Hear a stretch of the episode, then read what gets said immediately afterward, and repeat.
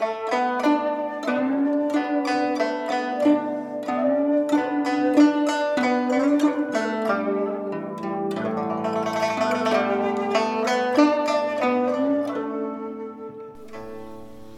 các bạn tiếp tục theo dõi bộ truyện Đại đường nữ pháp y của tác giả Tụ Đường, người đọc Vi Miêu. Chương 221 Dạy dỗ nhau Sắc mặt của nhiễm vân sinh nhìn không được tốt. Tiêu tụng hảo tâm an ủi. Thập Lan yên tâm, Hắn trước kia mỗi lần coi trọng nương tử nào Đều là như vậy. Nhắc lệnh mũi chú ý một chút, qua một thời gian, nhiệt tình của hắn lui bớt đi là được.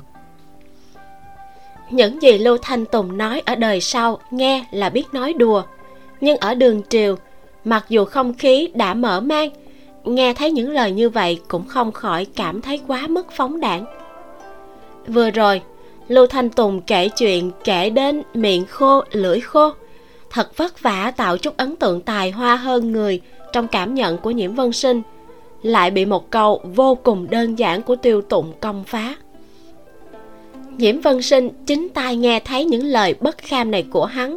Hơn nữa, ấn tượng đối với tiêu tụng vẫn luôn là trầm tĩnh ổn trọng lập tức, ấn tượng đối với lưu thanh tùng đã hạ xuống điểm thấp nhất. Hơn nữa, lưu thanh tùng lưỡi sáng sinh hoa, không chừng thật sự có thể lừa gạt được nhiễm vận tiêu tụng thấy vẻ mặt của nhiễm vân sinh có chút nôn nóng, hơi cong cong khóe môi, mặt đầy thành khẩn, nói, trên người thập thất nương có thương tích, không nên đi quá nhanh. Như vậy đi, thập lan người chạy nhanh về, nói cho lệnh muội việc này. Vừa lúc ta cũng định ra khỏi thành làm việc. Thuận đường, đem thập thất nương đưa đến cửa nhà. Người có thể yên tâm. Nhiễm vân sinh nghĩ là còn có thị tỳ chờ bên ngoài công sở. Lại cho rằng tiêu tụng là quân tử, nên cảm kích, chắp tay nói. Đa tạ tiêu lan quân, a nhan liền phiền huynh rồi. Tiêu tụng chắp tay đáp lễ thập lan không cần khách khí, ta cũng chỉ là thuận đường. Nhiễm vân sinh dặn dò nhiễm nhan vài câu, liền vội vàng rời đi. Âm hiểm. Nhiễm nhan cứ trơ mắt mà nhìn thập ca của mình bị lừa đi như vậy. Tách nhiễm vân sinh ra. Thật ra, nàng có thể hiểu, nhưng lưu thanh tùng đắc tội ngươi sao? Không có, nhưng không phải hắn đắc tội nàng sao? Ý tiêu tụng muốn nói chính là chuyện lưu thanh tùng cười cợt thơ của nhiễm nhan làm. Vừa mới nãy lại còn nói nàng không có tu dưỡng văn học. Kỳ thật, mấy chuyện này đều không phải là chuyện trọng điểm. Trọng điểm là lưu thanh tùng chết sống cũng không chịu thành thật khai báo là hắn đã ngâm quan sơn nguyệt cho nhiễm nhan nghe từ khi nào. Còn nữa, con đường này tiêu tụng đi quá nhấp nhô nên không cam lòng để lưu thanh tùng quá xuôi gió xuôi nước. Nói theo kiểu của lưu thanh tùng chính là, trên con đường tình yêu chua xót một chút, sau khi kết hôn mới có thể ngọt ngào. Nếu không phải chính miệng lưu thanh tùng gào lên câu, bắt lấy nhiễm vận càng rỡ kia, nhiễm vân sinh cũng sẽ không dễ dàng tin tưởng như vậy.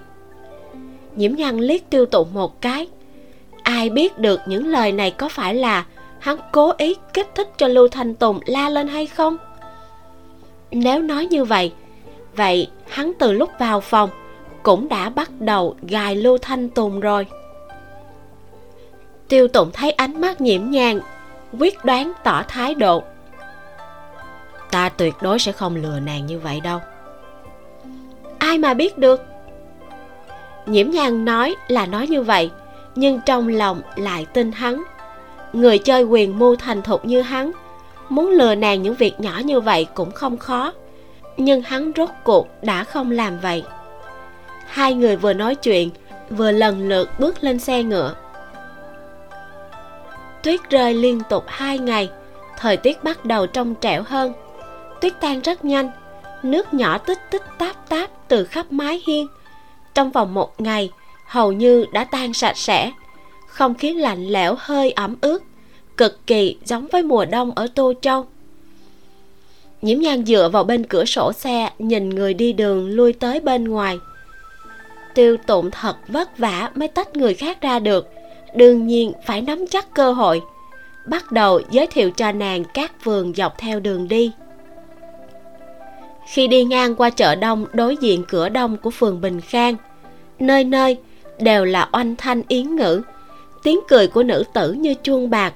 Trên gác mái có nữ tử ăn mặc hoa lệ hoặc là hở hang đang chào mời khách. Có người trong tay cầm quạt che miệng cười. Có người cài trăm, có người vẫy khăn dùng lời khiêu khích khiến cho những lan quân đi qua chú ý. Son phấn phiêu hương, trăm hoa khoe sắc.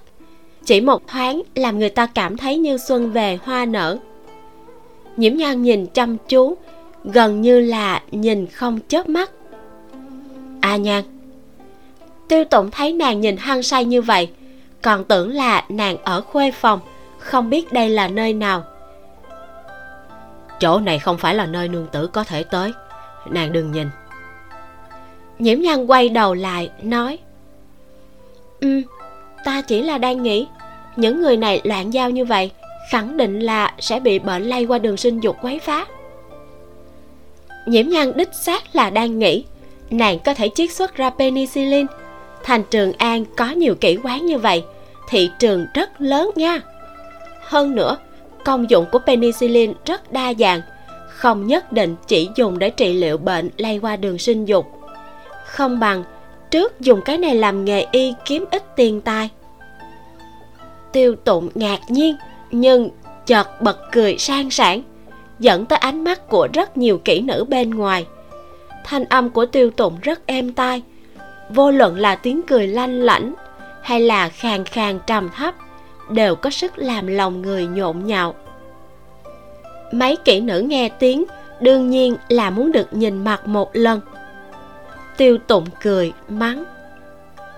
À, không biết thu liễm nhiễm ngang liếc nhìn bên ngoài một cái có mấy mỹ nhân đang kiển chân nhìn xung quanh. Tiêu lan quân có phải là khách quan hay không? Tiêu tụng cười nói. Nàng có biết nếu bây giờ mà ta bước ra thì sẽ có chuyện gì không? Tuyệt đối là cảnh chim thú tứ tán. Tiêu tụng không phải chưa dạo qua kỹ quán. Có đôi khi xã giao quan trường cũng khó tránh khỏi sẽ đến những chỗ như vậy. Lúc đầu mấy kỹ nữ thấy tiêu tụng tuấn mỹ đỉnh bạc đương nhiên vui sướng, lớp sau tiếp lớp trước mà dán lên. Nhưng sau khi biết được thân phận thật sự của hắn, liền bắt đầu không giấu vết mà né xa. Nếu dứt khoát rời xa thì thôi đi. Các nàng vừa hầu hạ người khác, vừa thường xuyên liếc trộm hắn, khiến người ta vừa chán vừa phiền. Đương nhiên, cũng có người yêu thích hắn đến mức dù chịu nguy hiểm bị khắc chết cũng nguyện ý hầu hạ hắn. Đã tới vài lần nhưng chỉ là uống chút rượu mà thôi. Nhiễm nhân nhíu nhíu mày. Vậy chứng tỏ là ngươi thông minh. Hử? Tiêu tụng nhướng mày không hiểu. Đối với sinh hoạt cá nhân của người khác nhiễm nhan luôn không có hứng thú quan tâm nhưng không biết như thế nào nàng lại muốn giáo dục tiêu tụng một chút về quan niệm ở phương diện này. Thông minh cũng không quyết định bởi chỉ số thông minh, mà chính là trí tuệ. Thông thường, người có chỉ số thông minh càng cao, yêu cầu đối với phương diện quan hệ nam nữ sẽ càng cao. Bọn họ sẽ chú trọng phù hợp về mặt tinh thần hơn. Chỉ khi cảm thấy trên cơ sở tâm linh tương thông mới có thể đạt tới thỏa mãn nhục dục. Loạn giao thì chính là cầm thú nhục dục loạn giao nhiễm nhàn dùng toàn những từ ngữ dũng mãnh làm cho tiêu tụng đơ một chút mới vỗ tay cười nói.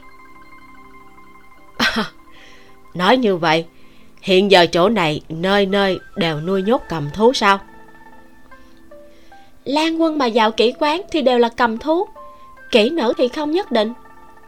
Nhiễm nhan nghiêm túc giải thích người đi dạo kỹ quán chính là chủ động đi tầm hoang mua vui nhưng kỹ nữ thì hơn phân nửa là bị bắt bán mình.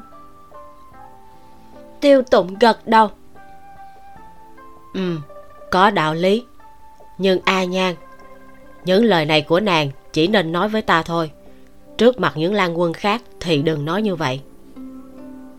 Nhiễm nhan hừ một tiếng bất quá là thấy hắn có tiềm lực mới nhiều lời vài câu mà thôi nàng không ăn no đến mức đi khắp nơi dạy dỗ người khác. Có nghe thấy không? Tiêu tụng thấy biểu tình không cho là đúng của nàng, liền sụ mặt giáo huấn. Nhiễm nhan đánh giá hắn một cái, nói, ngươi đây là đang dạy dỗ ta sao? Nhìn nhau một lúc lâu, tiêu tụng liền dịu xuống, thôi vậy không phải hắn cũng rất thích tính tình thẳng thắn trực tiếp này của nàng sao? Nếu cứ kiểu muốn nói lại thôi, giống như những nương tử khác, thích muốn chết mà còn làm bộ, hắn cũng thấy phiền, nên đành nói sang chuyện khác. Ta nhớ rõ trước kia sài huyền ý cũng thường hay dạo kỹ quán. Nếu như trong phủ hắn không có cơ thiếp nào bị mất tích, thì có phải sẽ là kỹ nữ hay đi cùng hắn hay không? Nhiễm nhan nhìn kỹ khu tầng lâu sở quán càng lúc càng xa. Trầm ngâm nói ừ cũng rất có khả năng. Hắn nói, hắn nhớ lại là có người bức bách hắn cùng thị tỳ nhảy xuống trên sườn núi. Vậy có nhớ lại diện mạo của người nọ hay không? Bọn cướp hiển nhiên là muốn bất tử hắn, lại còn giết nữ tử này. Mà không phải là vì cướp của, chẳng lẽ là để báo thù? Nghe nói mất tích bốn người, hiện tại chỉ tìm được một khối thi thể. Vậy vẫn còn ba người sinh tử chưa biết. Nhiễm nhan hỏi, người hoài nghi văn hỷ huyện chủ có chứng cứ không? Chương 222 nhân cách phân liệt. Tiêu tụng nói, đúng như nàng nói, quan hệ phu thê bọn họ có thể rất đạm mạc lúc trước ta đã điều tra xài huyền ý. Người này phong lưu không kềm chế được. Giỏi về thi thư. Bởi vậy rất được mấy kỹ nữ đầu bài của kỹ quán hoan nghênh. Nghe nói từng có hai kỹ quán, bởi vì tranh đoạt một đầu thơ do hắn làm mà đánh nhau. Nháo đến vô cùng nghiêm trọng. Có lẽ văn hỷ huyện chủ vì hành vi của hắn mà sinh ra bất mãn chăng? Ngươi nói hắn giỏi về thi thư lại am hiểu thư pháp. Nghe có vẻ là người rất tài hoa. Nhưng vì sao lại không nhập sĩ? Nhiễm nhan nghĩ thêm một chút liền hiểu. Thân phận của lý uyển thuận xấu hổ. Cho dù sài huyền ý có nhập sĩ, cũng chỉ có thể giống như phu quân đầu tiên của nàng ta, là một quan thất phẩm nho nhỏ. Có thể nói, cưới văn hỷ huyện chủ cũng tương đương với chặt đứt một mảnh tiền đồ tươi đẹp. Sài huyền ý thoạt nhìn cũng không giống như người không có tâm huyết. Với tình cảnh như vậy, quan hệ phu thê sao có thể tốt được? Nhiễm nhan nói, như vậy tính ra cũng nên là sài huyền ý oán hận văn hỷ huyện chủ thì mới đúng.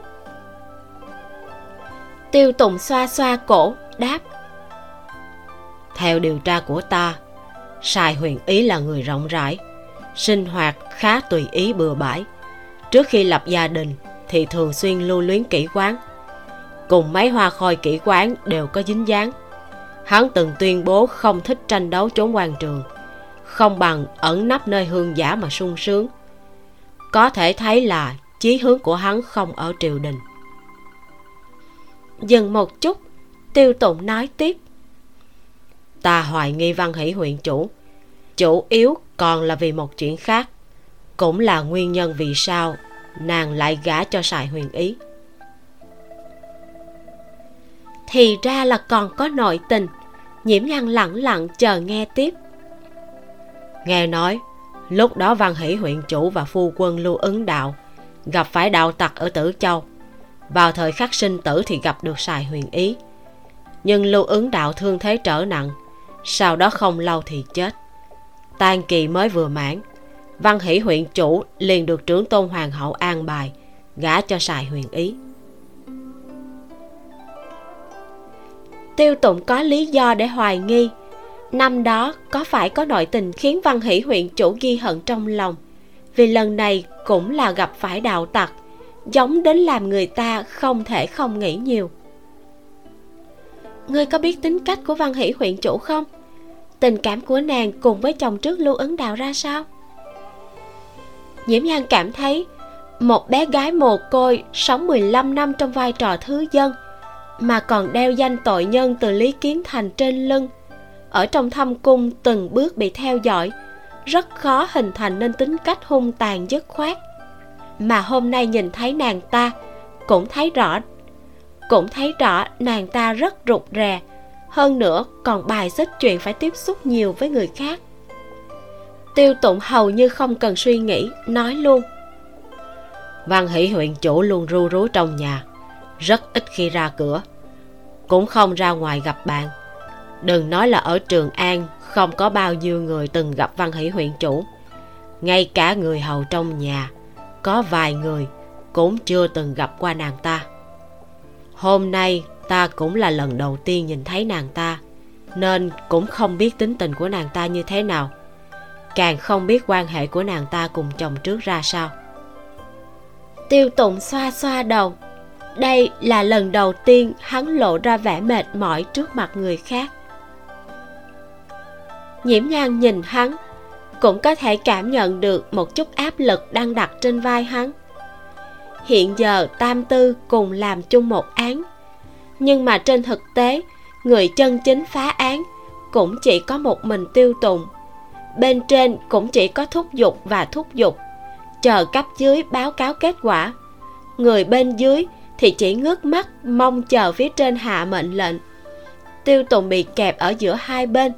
Áp lực này có thể thấy rất rõ ràng tam tư đương nhiên cũng có người chung cảnh ngộ với hắn, nhưng năng lực phá án của tiêu tụng đã sớm nổi tiếng triều giả. Nếu vụ án không phá được, dù cùng cấp bậc, trách nhiệm mà tiêu tụng phải gánh lại nhiều hơn. Ở đây không có cái gì gọi là công bằng. Nhiễm nhan duỗi tay, nhẹ nhàng vỗ vỗ đỉnh đầu của hắn. Tiêu tụng hoang mang, nghi hoặc mà nhìn nàng không rõ nàng đây là có ý gì. Nhiễm nhan thấy hắn không hiểu, lại giơ tay vỗ nhẹ, nói. Thuyền đến đầu cầu tự nhiên thẳng, không cần quá mức lo lắng. Nàng là đang an ủi ta. Tiêu tụng kinh ngạc hỏi. Hắn đã từng thấy đủ loại hình thức an ủi, nhưng chưa từng thấy kiểu an ủi nào kỳ quái như vậy. Huống hồ vỗ đỉnh đầu, rõ ràng là cách đối đãi với con nít. Chứ sao nữa? Nhiễm nhan rất ít khi an ủi người khác. Bình thường, nàng đều thích dùng một cái ôm để cho người ta một loại cảm giác an tâm, ấm áp. Nàng đã ôm tần vân lâm, ôm hình nương, nhưng các nàng ấy đều là nữ nhân. Cũng không thể cứ tùy tùy tiện tiện mà đi ôm tiêu tụng. Nên nàng đã rất cực khổ mới nghĩ ra biện pháp này. Nhiễm nhân thấy hình như hiệu quả an ủi không đạt tới, ho khan hai tiếng rồi nói người có thể tiếp tục đi tra thân phận của chủ nhân cây thoa bạc. Nữ nhân trẻ tuổi từ 16 đến 22 còn có thân phận ba người mất tích kia. Đây không phải là manh mối rất nhiều sao? Còn nữa, nếu như hung thủ thật sự là văn hỷ huyện chủ ta hoài nghi, nàng ta có thể là đa nhân cách. Đa nhân cách sao? Tiêu tụng nhắm nuốt cái từ ngữ này, dễ dàng hiểu ra ý trên mặt chữ. Ừ một người có thể có trên hai nhân cách. Chúng có thể độc lập tồn tại hoặc là hỗ trợ nhau. Người có thể hiểu là trong thân thể nàng ta có hai cái hoặc là hơn hai cái linh hồn nhiễm nhan dựa vào quan sát hoàn cảnh sống của lý uyển thuận và bản thân của nàng ta, cho rằng nàng ta hẳn là một người cẩn thận quá mức sợ sệt. Huống hồ, nàng ta 15 năm trước luôn sống dưới sự theo dõi của lý thế dân. Có thể không có thế lực riêng nào, mấy năm sau kết hôn lại ít ra ngoài. Cả người hầu trong phủ cũng có mấy người chưa từng gặp nàng ta nếu không phải vì nàng ta bị cô lập cùng áp bức lâu dài mà sinh ra nhân cách phân liệt nhiễm nhan rất khó tin tưởng một người quá mất cẩn thận như nàng ta sẽ ở gần hoàn thành ngay dưới mí mắt của lý thế dân mà giết người hoặc sai sử người khác giết người. Có khả năng này sao? Tiêu tụng không quá tin quỷ thần. Nhiễm nhan gật đầu. Ừ, tỷ lệ phát sinh loại chuyện này cũng không lớn, nhưng cũng không thể bài trừ khả năng này. Kỳ thật chuyện này không có liên quan đến quỷ thần đâu. Cũng giống như là mỗi người đều có những bộ mặt khác nhau, một bộ bình thường, một bộ bí mật. Loại này cũng bất quá là một loại bệnh thôi. Hoàn cảnh sống của lý uyển thuận rất có khả năng đã thúc đẩy nhân cách của nàng ta phân liệt. Ở đời sau hai nhân cách khá quen thuộc. Hầu như đa số những người có giáo dục đều biết cụm từ này. Cũng có không ít người lúc đang hình dung tính cách của bản thân cũng nói là mình có hai nhân cách. Nhưng mà trên thực tế số người được xác định là hai nhân cách trên toàn thế giới không vượt quá một ngàn. Số đa nhân cách càng không vượt quá 50. Người có hai nhân cách, có tính cách, tư tưởng, thậm chí ký ức cũng đều khác nhau. Ví dụ như chuyện mà một nhân cách biết đến, nhân cách còn lại cũng không nhất định sẽ biết. Trước kia, Nhiễm Nhan chưa từng tham gia vụ án tội phạm đa nhân cách nào, nhưng căn cứ theo tư liệu thì đây là chuyện vô cùng khó giải quyết. Nhiễm Nhan cũng không hy vọng hoài nghi của mình trở thành sự thật ngươi suy nghĩ quá nhiều chuyện đương nhiên là rất áp lực cho dù hung thủ thật sự là văn hỷ huyện chủ thì đã sao? Ngươi chỉ cần bí mật điều tra rõ vụ án, đem chân tướng bày ra trước mặt thánh thượng, rồi để ông ấy quyết định là xong. Nhiễm nhan biết rất nhiều chuyện nói thì dễ, lúc làm thì rất khó. Nhưng đây cũng không còn cách nào khác. Nụ cười của tiêu tụng dần trở nên trong sáng. Nàng nói rất đúng hắn có quá nhiều việc phải suy xét, mà việc nào cũng phải bảo đảm vạn vô nhất thất. Bởi vậy, cho tới nay, hắn luôn đạt chiến tích nổi bật, nhưng là người thì sẽ luôn có chuyện giải quyết không được.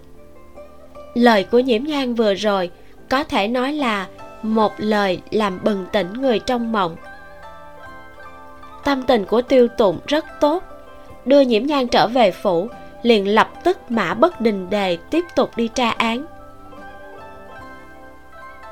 Đã đến thời gian dùng bữa tối, nhiễm nhan ăn cơm xong, tắm gội xong, trong viện đã thắp đèn lồng, mà sau khi hỏi thăm, phát hiện nhiễm vân sinh vậy mà còn chưa trở về, không khỏi hỏi hình nương. Đã xảy ra chuyện gì sao? Không có đại sự gì. Khi sắp ăn tối thập lan vội vội vàng vàng hồi phủ. Nói là có việc tìm nhi thập nương. Nghe nói nhị thập nương không ở trong phủ, lại vội vàng đi ra ngoài tìm. Không ở trong phủ? Nhiễm nhan nghĩ thầm, lưu thanh tùng sẽ không hành động như vậy chứ? Hình nương gật đầu, nói, đúng vậy sinh thần của trịnh lão phu nhân không phải là chỉ còn bốn ngày nữa là tới rồi sao? Nhị thập nương chắc là vội vàng đi chuẩn bị lễ vật. Mấy ngày nay đều không ở trong phủ. La thị thường xuyên tìm hình nương nói chuyện phím. Lời trong lời ngoài đều có ý muốn đem nhiễm vận giao cho bà dạy dỗ. Bởi vậy nói rất nhiều chuyện về nhiễm vận vậy là tốt rồi. Nhiễm nhan nhẹ nhõm, lại hỏi thăm về thân thế của văn hỷ huyện chủ. Hình nương là từ trịnh thị ra. Đương nhiên, đối với toàn bộ thị tộc đều vô cùng hiểu rõ. Nghe nhiễm nhan dò hỏi, liền nhỏ giọng nói, nương tử, chuyện này vốn không đáng nói. Nhưng nếu nương tử đã hỏi lão nô nói sơ sơ cho nương tử nghe. Nương tử cũng đừng để trong lòng. Nó không có quan hệ gì tới hiện tại. Thấy nhiễm nhan gật đầu đáp ứng, hình nương mới tiếp tục nói. Thần mẫu của văn hỷ huyện chủ, xuất thân từ huỳnh dương trịnh thị. Hơn nữa là từ một chi rất gần với phu nhân. Dương phi chính là đường tí của phu nhân đó. Trong tộc đứng hạng thứ ba. Năm đó, khi tam nương còn chưa xuất giá người trong tộc đã nói, tuy hai người không phải thân tỷ muội, nhưng bộ dạng so với tân tỷ muội còn giống nhau đến mấy phần bởi vậy, khi rảnh rỗi cũng có lui tới. Nhưng sau khi tam nương gả cho ẩn thái tử, thì không còn liên hệ nữa.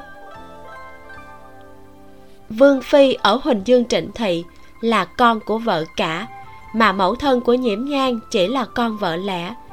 Cho nên, nếu nói là liên quan, thì chỉ có diện mạo tương tự mà thôi. Nói về quan hệ thì phải kể đến trịnh nhân thái. Nhưng ông đã đầu nhập vào tần vương phủ ngay từ đầu, đứng ở phe đối lập với ẩn thái tử. Bởi vậy, hai bên cũng không lui tới. Hình nương không yên tâm, dặn dò. Nương tử biết là được rồi. Vị huyện chủ kia không phải là người chúng ta có thể dính dáng tới. Ừ ta chỉ là tò mò thôi với tình hình hiện giờ, dù nàng ta có là thân tỷ tỷ của ta ta cũng chưa chắc sẽ đi nhận. Nhiễm mỹ ngọc còn không phải là thân muội muội hay sao? Có thể thấy được, quan hệ huyết thống cũng không chắc chắn là sẽ có thân tình. Hình nương thấy thần sắc của nàng nghiêm túc, lúc này mới yên lòng.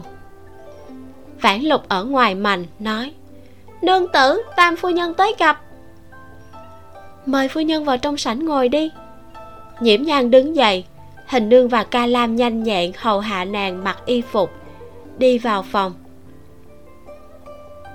La thị một thân màu đỏ váy lụa, áo ngoài bằng lụa màu xanh ngọc viền hoa mẫu đơn. Trên búi tóc cao cài một cây kim thoa hình mẫu đơn. Đang đưa lưng ra cửa, đứng ở trong phòng nhìn hình thêu trên bình phong. Cũng không biết đang suy nghĩ cái gì có vẻ rất xuất thần. Thím, nhiễm lăng khom người chào. La thị phục hồi lại tinh thần, xoay người nâng nhiễm nhan dậy, cười khanh khách đánh giá nàng một lượt, nói à bộ dạng của a nhan rất đẹp, cực kỳ giống với tẩu tẩu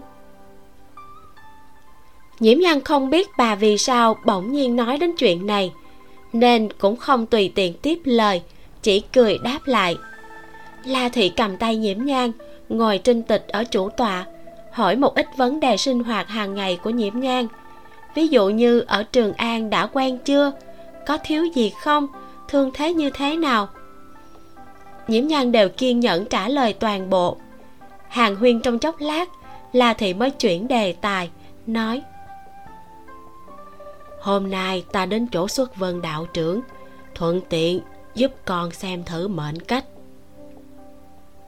Đuôi lông mày của nhiễm nhang hơi nhướng. Biết đây là đã nói đến vấn đề chính, nàng hiểu, vô luận mình có hỏi hoặc không hỏi, la thị đều sẽ nói tiếp, nên chỉ nói. Làm phiền thím rồi. Chương 223 quẻ bói la thị cười, nói, xuất vân đạo trưởng nói mệnh cách của con trung thượng. Xem như không tồi, dụng tâm tính toán cả đời không có đại tai. Vãn lục bưng nước ép lên. Nhiễm nhan phản phất như không nghe thấy. Tự mình bưng ly ván sữa đặt ở trước mặt la thị. Trong lòng của la thị kinh ngạc. Không nghĩ tới nhiễm nhan lại trầm ổn như vậy. Nhấp một ngụm ván sữa thấy nhiễm nhan không hề có ý muốn hỏi gì thêm, nên nhịn không được buông ly nói tiếp. Lúc ta tính nhân duyên cho a vận, cũng thuận tiện tính thử cho con. Động tác của nhiễm nhan khựng lại, thẳng người thi lễ. Đa tạ thím quan tâm. La thị thấy nhiễm nhan không có gì không vui, cũng không có thần sắc tò mò, cảm thấy không hiểu lắm ý tứ của nàng liền nói ra quẻ tượng.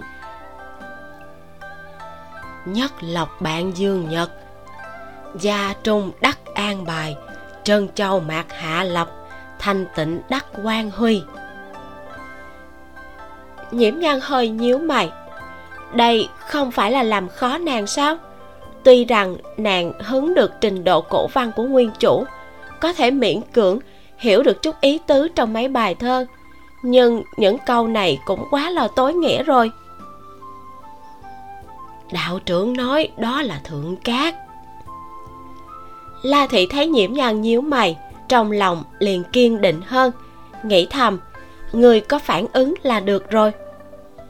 Quẻ nhân duyên này giải là, lương mưu tương đối thuyết tri âm, mạc giáo quá hụ lai xuân, từ tế hảo điều cầm sắc vận Trần thị phong thanh nguyệt bạch nhân.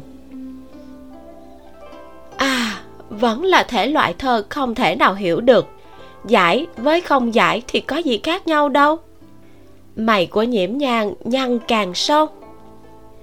Mấy cái này có thể thâm ảo ngang ngửa với lời nói lúc tĩnh tọa của am chủ ảnh mai am. Nàng trầm ngâm nói um, xem ý trên mặt chữ mạc giá quá hữu lai xuân. Lẽ nào ý tứ là nên quý trọng lương duyên? Không, lương duyên xảo hợp này thể thành thì cần phải gấp gáp hạ sinh, không thể tiếp tục trì hoãn.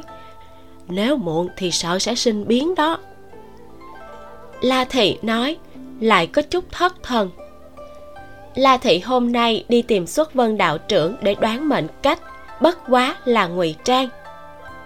Kỳ thật là cầu ông phối bát tự cho nhiễm ngang với tiêu tùng, nhìn xem là hung hay là cát. Trùng hợp xuất vân đạo trưởng cũng nhắc tới, ông đã từng coi qua mệnh cách cho tan thần. Trong lòng la thị vừa động, liền hạ tiền vốn cực lớn, cầu ông phối cho nhiễm nhang với tan thần và nhiễm nhang với tiêu tụng để xem thử. Kết quả, cả tiêu tụng và tan thần đều cho ra cùng một kết quả. Lương mưu tương đối thuyết tri âm, mạc giáo quá hữu lai xuân, tự tế hảo điều cầm sắc vận, chân thị phong thanh nguyệt bạch nhân. Ý tứ thông tục chính là, đây đều là kim ngọc lương duyên, nhưng nhất định phải mau mau hạ sính đính hôn. Nếu để muộn, rất có thể sẽ sinh ra nhiều biến cố, hỏng mất mối lương duyên này chuyện này đến tột cùng là có duyên cớ gì? La thị cũng rất khó hiểu. Cầu xuất vân đạo trưởng giải thích, nhưng ông chỉ nói là mỗi người mỗi mệnh thiên cơ không thể tiết lộ. Giải thích rất là qua loa lấy lệ. Chẳng lẽ lại nói hai người đều là lương xứng, ai cầu hôn trước thì gả cho người đó sao? Nói như vậy thì thật ra tan thần đã đi trước một bước rồi. Nhưng dù gì hắn vẫn chưa hạ sính. Nếu không có gì xấu, la thị liền quyết định lén bàn bạc với nhiễm bình dụ về việc này một chút. Kêu ông ám chỉ với tiêu tụng nhanh nhanh tới cầu hôn. Thím thím. Nhiễm ngăn gọi vài tiếng mới làm la thị phục hồi lại tinh thần. Nàng thấy biểu tình của la thị, biết là tuyệt đối không chỉ có mấy chuyện này, liền hỏi, có gì không ổn sao? La thị cười, nói à không có, ta chỉ là nghĩ tới vài chuyện thôi.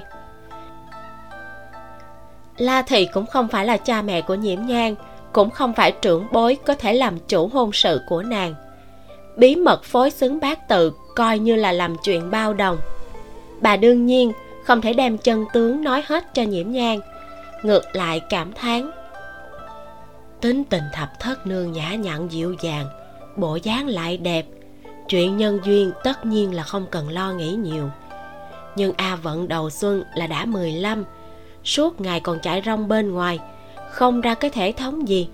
Hiện giờ cũng không có người tới cửa cầu hôn. Thật là rầu chết ta rồi. Nhiễm nhan đáp, a vận thông tuệ hoạt bát, tuổi cũng còn nhỏ, thím không nên quá sầu lo la thị bất đắc dĩ lắc đầu, nói, ta hôm nay tới còn có chuyện cầu con giúp đỡ. Thiếm nghiêm trọng rồi, có chuyện gì nhi đương nhiên tận lực. Nhiễm nhan đối với thái độ chuyển biến của la thị cũng có chút kỳ quái. Trước ngày hôm qua, vẫn còn nhàn nhạt, không thân cận cũng không quá xa cách. Hôm nay lại hỏi han ân cần, nói chuyện lại khách khí như vậy đến tột cùng là tại sao? La thị hỏi thăm hình nương chính là a mổ giáo dưỡng của tẩu tẩu, cũng là a mổ giáo dưỡng của con. Phụ dung phụ đức, không có ai rõ ràng hơn bà. Ta muốn đem a vận giao cho bà giải quy cũ miễn cưỡng tương lai gả tới nhà chồng, không có bị người ta ghét bỏ. Không biết ý của con như thế nào dạ nhi cũng cảm thấy ý tưởng của thím rất tốt. Việc này chỉ cần hình nương đồng ý, nhi đương nhiên không có ý kiến. Lời của nhiễm nhan nói không phải là khách sáo. Hình nương tuy là người hầu của nàng, nhưng nàng từ trước đến nay không thích nhúng tay vào cuộc sống của người khác. Chỉ cần làm tốt bổn phận, không ăn cây táo, rào cây sung, những chuyện khác nàng sẽ không hỏi đến la thị đã sớm đem việc này thương lượng với hình nương. Nhưng hình nương vô cùng quy củ, nói là phải chờ nhiễm nhan đồng ý, bà mới bằng lòng nhận. La thị lúc này mới tự mình tới hỏi. La thị kéo tay nhiễm nhan nói, vì đã gần tới cửa ải cuối năm, mấy ngày nay ta bận đến lợi hại, cũng không quan tâm đến con nhiều. Thập thất nương đừng có trách thím lơ là thím đã đối với nhi vô cùng chiếu cố rồi. Nhiễm nhan đáp, trong lòng lại động. La thị khẳng định không có khả năng thay đổi thái độ chỉ vì hình nương. Vậy hơn phân nữa vẫn là vì tiêu tụng. Lại liên hệ đến chuyện hôm nay la thị đinh tính. Lại nghĩ đến chuyện hôm nay la thị đi tính nhân duyên, nhiễm nhan nói. Có chuyện này nhi rất khó hiểu, muốn thỉnh giáo thím có chuyện gì vậy? La thị lên tinh thần. Nhiễm nhan vẫn luôn đạm mạc, bỗng nhiên chủ động, chỉ sợ không phải là chuyện nhỏ. Nhiễm nhan hỏi thử. Tiêu lan quân tuy là có danh khắc thê, nhưng với địa vị của hắn, chắc là vẫn có không ít gia tộc nguyện ý đưa nương tử cả qua đó chứ. La thị nghe thấy nhiễm nhan hỏi việc này, không khỏi yên lòng thậm chí còn có chút cao hứng, nói, thật ra có không ít gia tộc có ý tứ này, đặc biệt là mấy thị tộc nhỏ, nhưng bản thân của tiêu thị lan không có muốn cưới nữa. Cưới một người thì lại chết một người, tiêu tụng sao có thể tổn hại tính mạng của người khác? Có lời đồn đãi là long phượng chi khí có thể hóa giải, nhưng mà khả năng tiêu thị lan cưới công chúa là rất nhỏ. La thị càng nghĩ, càng cảm thấy hôn sự của nhiễm nhan và tiêu tụng là chắc chắn, nên nhiệt tình tung hô đến tận trời. Quan vị của tiêu thị lan rất cao, tiền đồ rất tốt. Ta nghe tam lan nói, hình bộ trương thượng thư rất có khả năng sẽ dời chức. Nếu như ông đi tiêu thị lan rất có thể sẽ thế chỗ. Sao có thể chịu cưới công chúa? Hơn nữa, tiêu gia trưởng tử tiêu duệ chi đã cưới một vị công chúa rồi. Ở đường triều, phàm là cưới một công chúa đều sẽ được một cái chức quan cố định, gọi là phò mã đô úy. Là chức quan viên ngoại tam phẩm. Tam phẩm ở thời đường là địa vị rất cao, tể tướng bình thường đều là tam phẩm nhưng chức quan này là quan nằm ngoài biên chế chính thức, chỉ là chức suông, cho nên mới gọi là viên ngoại quan. Kỳ thật, chỉ có chức mà không có vị, không có thực quyền, không có lương bổng. Người càng có bối cảnh tốt lại đặc biệt tài hoa, thì đa phần đều muốn có quan vị. Cho nên người bình thường có chí làm quan, nếu không vì bất đắc dĩ thì sẽ không cưới công chúa nhiễm nhan nghe la thị nói, không khỏi tâm than. Vẫn là đường triều không khí mở mang, cả thương phụ cũng có thể nói chuyện chính sự. Tuy rằng chỉ là tâm sự kính, nhưng so với triều đại khác là đã tốt hơn rất nhiều. Thử qua lần này, nhiễm nhan cũng đã hiểu rõ ý tứ của la thị. Chương 224 chợt cảm thấy đã hãm sâu vào tương tư sắc trời dần tối. La thị cùng nhiễm nhan nói chuyện thêm một lúc rồi bà mới rời đi. Vì mấy ngày nữa phải tham gia tiệc mừng thọ của lão phu nhân trịnh thị nhiễm nhan liền ngoan ngoãn ở trong nhà dưỡng thương. Vết thương kia tuy bị cắt khá sâu, nhưng xử lý kịp thời, máu tuần hoàn đến cổ được cung cấp tốt. Bình thường, ba bốn ngày thì có thể cắt chỉ, nhưng miệng vết thương lại ở sau cổ bản thân nhiễm nhang cũng không tự cắt được. Nên hoãn lại một ngày, chuẩn bị cho tiệc mừng thọ xong, rồi đi tìm lưu thanh tùng nhờ giúp đỡ. Nương tử, đồ đặt binh tú phường đã giao tới. Vãn lục vui sướng ôm một cái tay nải từ bên ngoài đi vào. Nhiễm nhan còn đang cắm cúi theo cái hoa mai chết tiệt kia. Nghe thấy tiếng của vãn lục liền ngẩng đầu lên, gác kim chỉ xuống. Hình nương cũng bước tới hỏi là mẫu theo mà nương tử vẽ kia sao? Đúng vậy. Vãn lục đưa bao đồ cho nhiễm nhang cả ca lam luôn lặng lẽ cũng nhịn không được mà trồm qua. Nhiễm nhan liền nhanh tay mở ra. Đồ trong tưởng tượng chân chính xuất hiện ở trước mắt. Là một chuyện làm cho người vui vẻ. Huống chi y phục này có một phần đóng góp của nhiễm nhang phản lục và ca lam đứng hai bên mở váy áo ra cánh hoa màu tím nhạt thoáng qua. Một bức tranh hoa đinh hương trong mưa xuân hoàn toàn được vô bày ra. Đặc biệt là lúc mọi người nhìn thấy hình vẽ tinh xảo ý nhị bên trong, ai cũng không khỏi ngây người. Cả nhiễm nhang cũng không nghĩ tới những nét vẽ của nàng đơn giản phát ra lại có thể trở nên mỹ lệ như vậy.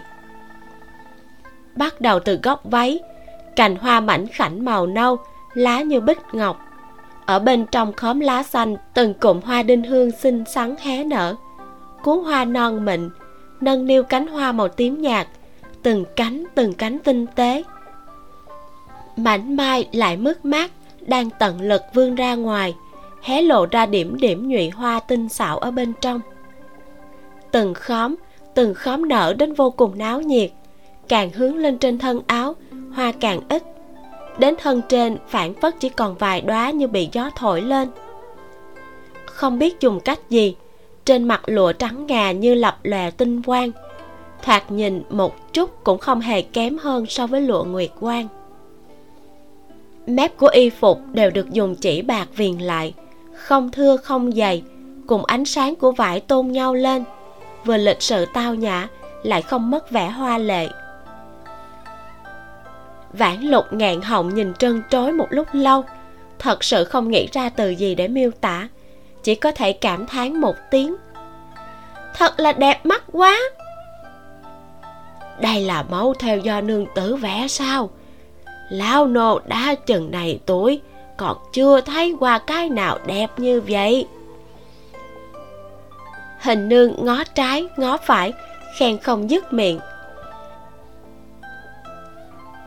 nhiễm nhan xem như cũng đã trải việc đời, nhưng cũng thật sự bị bộ y phục này chấn trụ. Mấy cái mẫu nàng vẽ kia tuy là hoa văn kinh điển, tuyệt đối là đẹp, nhưng có thể đẹp đến mức tận cùng như thế này, tú phường hiển nhiên là đã bỏ tâm huyết rất lớn.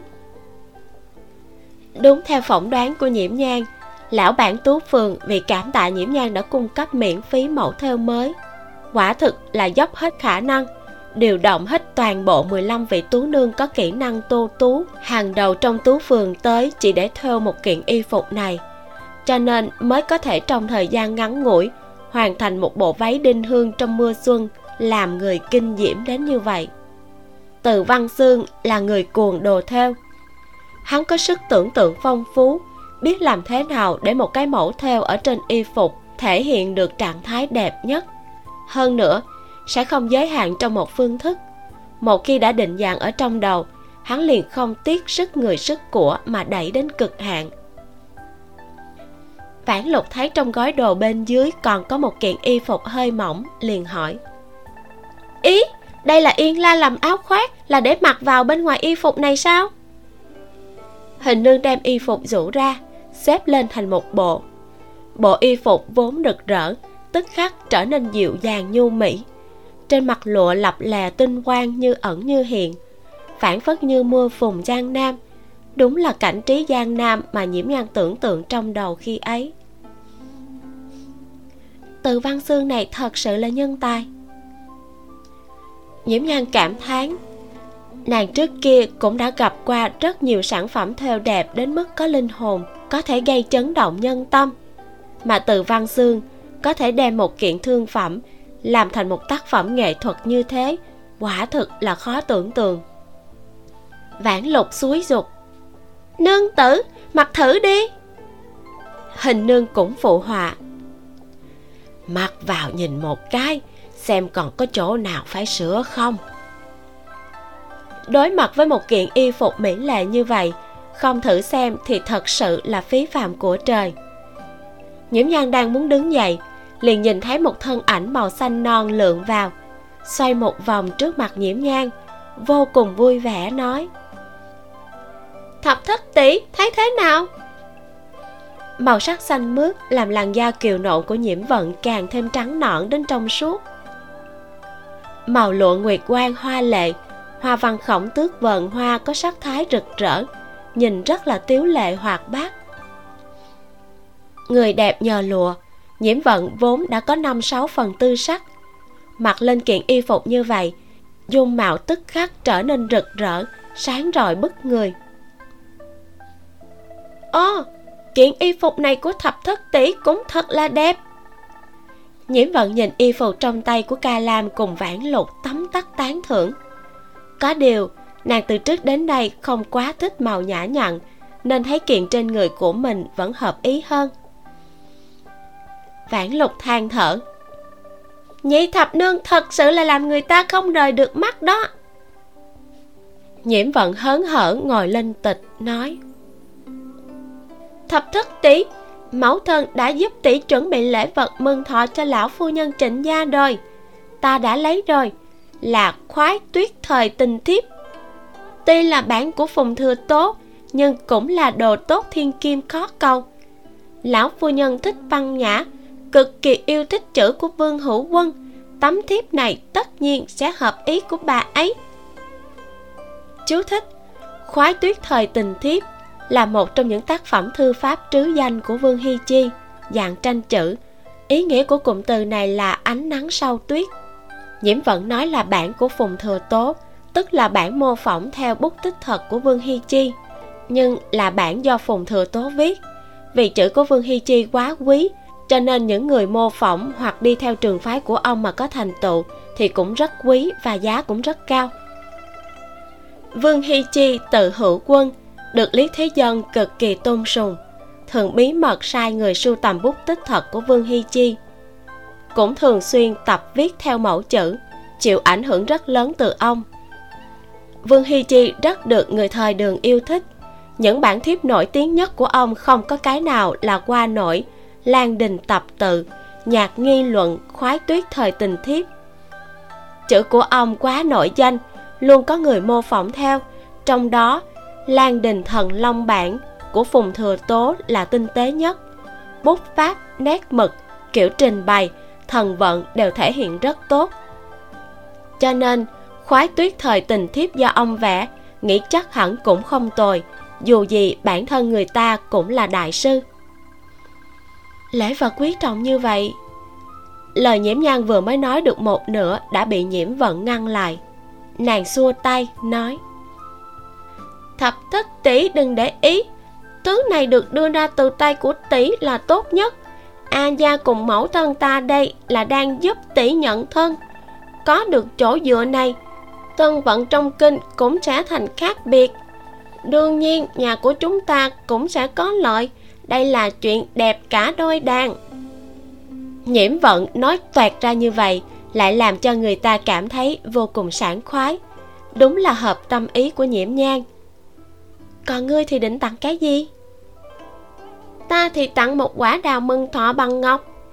Tuổi của ta còn nhỏ, không có tiền. Ba cái chuyện vô bài giàu sang này để ayata làm là được rồi. Nhiễm vận nói rất đương nhiên nhiễm nhan không nhịn được bật cười. Quả nhiên là bản tính khó sửa, nhưng nàng lại rất đúng mực.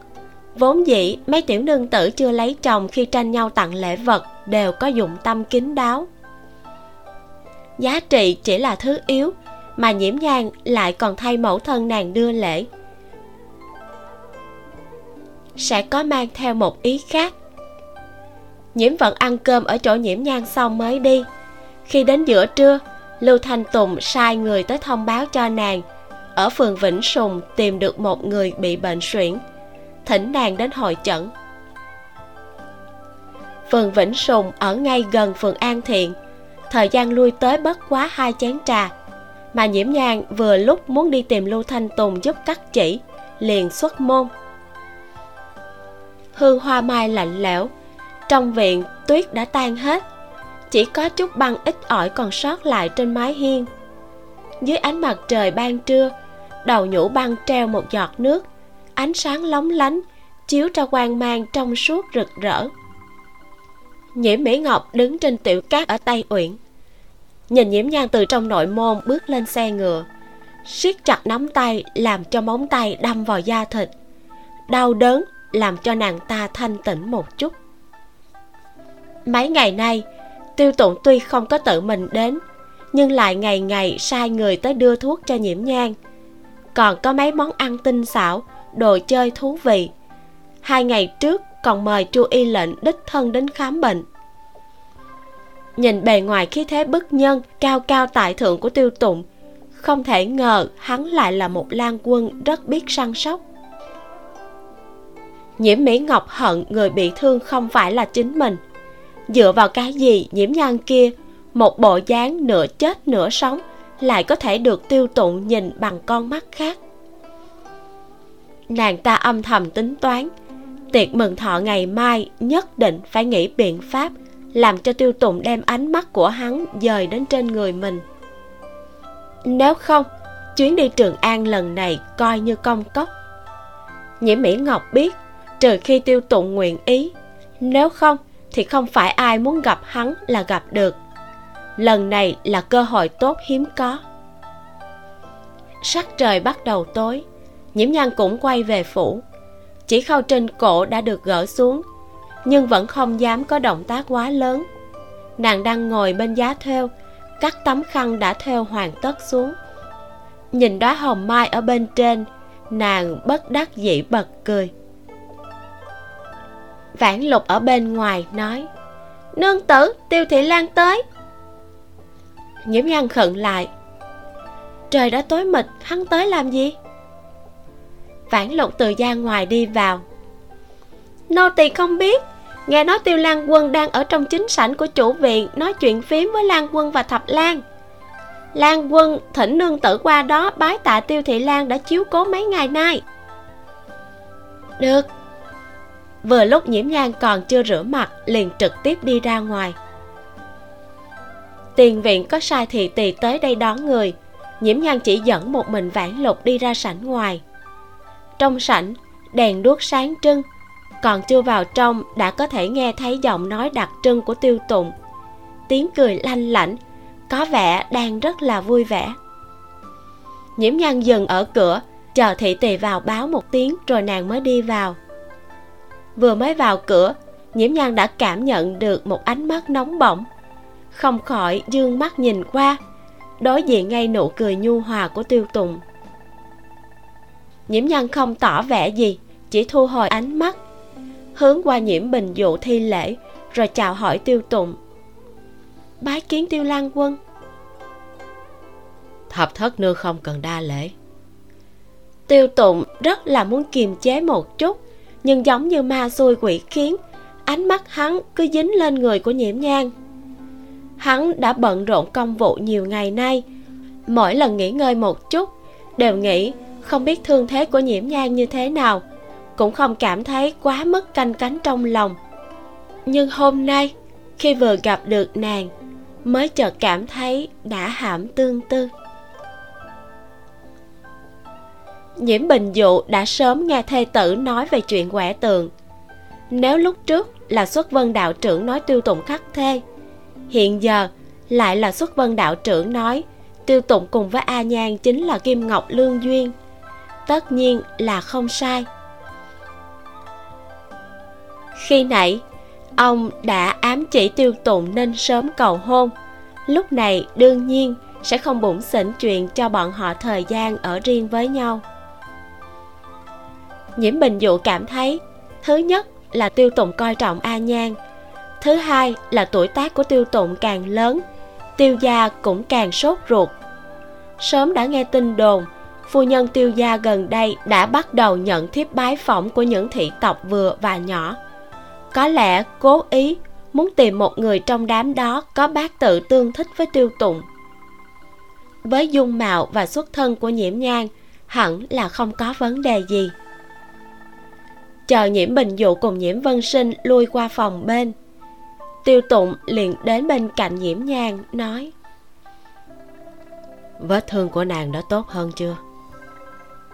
Tốt rồi. Hôm đó ra khỏi công sở vốn là có thứ muốn đưa cho nàng nhưng mãi lo chuyện khác ta lại quên mất. Hôm nay ta liền mang tới. Tiêu tụng cười đứng dậy đi với ta chương 225 lễ vật của tiêu tụng. Nhiễm bình dụ cùng nhiễm vân sinh tránh đi. Kỳ thật, cũng chỉ là tránh ra một gian cách đó vài tấm bình phong. Nhiễm nhân liếc qua đó một cái, thấy không có ai ngăn cản mới đứng dậy theo tiêu tụng ra khỏi tính đường. Theo đường nhỏ đi ra nội môn. Chưa ra khỏi nội môn nhiễm nhan đã thấy hai hộ vệ ở ngoài cửa đang canh giữ thứ gì đó. Chờ đến gần nhiễm nhan mới kinh ngạc thấy nằm trên mặt đất vậy mà là một khúc cây khô. Tiêu tụng nói cây này tên gọi là kiến huyết phong hầu. Nghe tên thì biết so với rượu độc còn muốn dữ dội hơn mấy lần. Nhiễm nhan đã nghe về loại cây này nhưng đây là lần đầu tiên tận mắt nhìn thấy chỉ là nàng không hiểu. Ngươi tặng cho ta cái này để làm gì? Tiêu tụng ngẩn ra một chút, mới nói. Ta nghe thập lan nói, nàng thích tự mình phối dược. Ta liền đem nó tới cho nàng nhìn một cái, xem có dùng được không. Kỳ thật, tình huống thực tế là thế này. Lưu thanh tùng nói, lúc thể hiện tình ý với nương tử thì nên hái hoa tươi, bó thành bó, tặng cho nương tử. Có thể giúp đẩy mạnh xác suất thành công của chuyện tỏ tình. Đường triều lại không có chuyện này, mà tiêu tụng còn cho rằng lưu thanh tùng vốn là không đáng tin cậy. Hơn nữa, mấy cái bông đó quá vô dụng. Nhiễm nhân lại là người thực tế. Cách này chắc là không áp dụng được. Nghĩ tới nghĩ lui, mới nhớ tới đồng liêu đã từng nói hắn mấy năm trước tìm được hạt giống của một loại cây cực độc. Trồng thành cây ở thôn trang đã độc chết rất nhiều gia cầm. Cho nên tiêu tụng liền phóng đến thôn trang nhà người ta đào gốc cây này ra. Nhiễm nhan nói um, um, thật ra thì cũng có thể thử xem. Nhưng mà đem thứ này trồng ở trong phủ thì quá nguy hiểm đi. Đặc biệt đây còn là phủ đệ của người khác. Tiêu tụng kiến nghị, hay là trồng trong phủ của ta, nàng nếu muốn dùng cũng rất tiện. Được. Nhiễm nhan không nghi ngờ gì hắn, liền đáp ứng ngay. Cảm ơn. Dù nhiễm nhan đối với món lễ vật độc đáo này không tỏ ra kinh hỷ bao nhiêu, nhưng vẫn vô cùng cảm kích hắn đã dụng tâm tiêu tùng cẩn thận nhìn hàng mi dài rậm của nàng. Cảm thấy mỏi mệt mấy ngày qua đã trở thành hư không? Tâm cũng trở nên mềm mại. Đây là một cảm giác vô cùng thoải mái an nhiên. Nhớ tới lần đầu tiên nhìn thấy nhiễm nhang hắn cảm thấy nương tử này thời thời khắc khắc chỉ mang một vẻ mặt. Bộ dáng chỉ có nghiêm túc và nghiêm túc, cùng người khác rất khác biệt lúc đó, hắn đang lùng bắt tô phục. Vì nàng che chở tô phục hai lần, hắn mới bắt đầu tiếp cận nàng. Mỗi lần nhìn thấy nàng sụ mặt, đều nhịn không được muốn trêu chọc một chút. Mà phản ứng của nàng lần nào cũng rất ngộ nghĩnh. Nhưng từ sau khi quay trở lại trường an, vì kéo lưu phẩm nhượng vào trận doanh, cho nên lúc nào hắn cũng chú ý đến tình hình ở tô châu mỗi khi có tin tức nào mang bóng dáng của nàng truyền đến, tinh thần của hắn đều vô thức rung lên. Trong lòng của tiêu tụng thở dài, từ khi nào hắn đã hãm sâu? A à nhan ta muốn. Tiêu tụng vươn tay, nửa câu sau còn chưa kịp nói, liền bị một thanh âm chát chúa vang dội cắt ngang. Tiêu lan quân! Nhiễm mỹ ngọc đứng bên trong cánh cửa ngọt ngào thi lễ với hắn.